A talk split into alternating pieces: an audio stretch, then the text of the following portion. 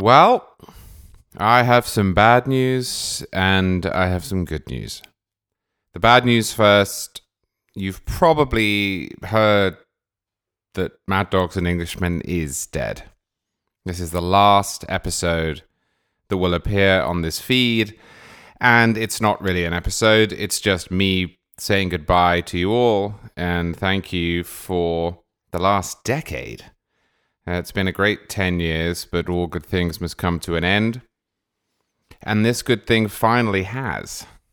As I'm sure most of you have seen by now, Kevin has gone to work at the dispatch with our friend Jonah Goldberg. And in fact, if, if you haven't seen that, Kevin's gone to work at the dispatch with our friend Jonah Goldberg. He's, he's going whether you have seen it or not.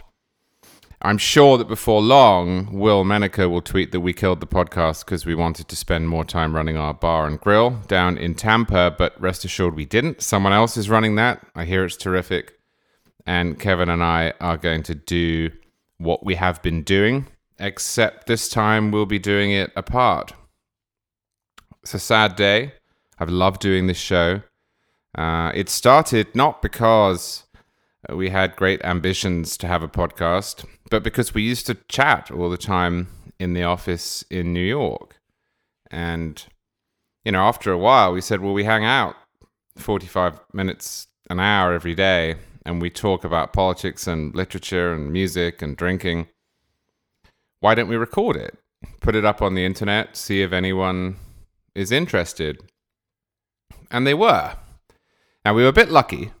At the beginning of Mad Dogs, I happened to be on Bill Maher's television show, which has millions of people in the audience.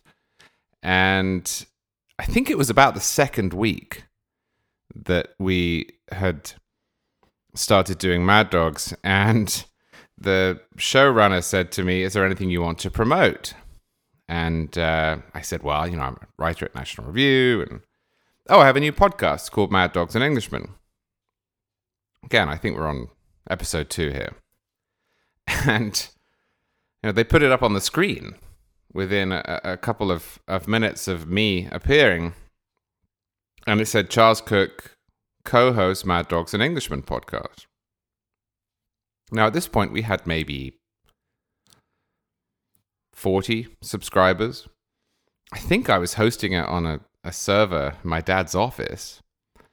And when I woke up the next morning after Bill Maher's show, we had about 15,000 subscribers. I mean, clearly people had just gone onto Apple Podcasts or whatever they used, and they had thought this was a, a legitimate, well established, well run, on time podcast. Little did they know. And of course, it wasn't. Uh, but that number grew and grew and grew and uh, it grew despite the podcast having died once and then Lazarus style having been resurrected when Kevin came back from the Atlantic. Um, and it grew until it ended, which unfortunately um, it now has. Now, the good news, I hope it's good news uh, from your perspective, is that I will be starting a podcast of my own within the next couple of weeks. And in fact, if you're subscribed to this podcast on one of our feeds, Apple, Google, Spotify, whatever, please do stay subscribed because we're going to try to redirect this feed to the new show magically so that Mad Dogs becomes my new show without you having to lift a finger. All of the Mad Dogs episodes will be archived and available on National Review.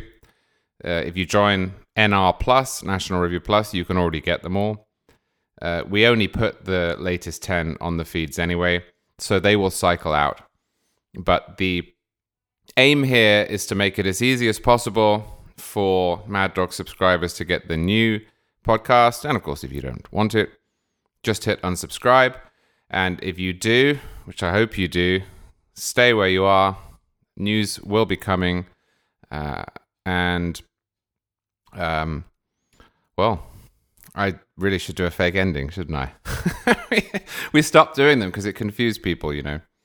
We did fake endings for about six years, and we just got so many emails eventually that said there was something wrong with the show or with Apple or with Spotify because at the end, every time we were seemingly on the verge of discussing something interesting, it cut out that we stopped doing it.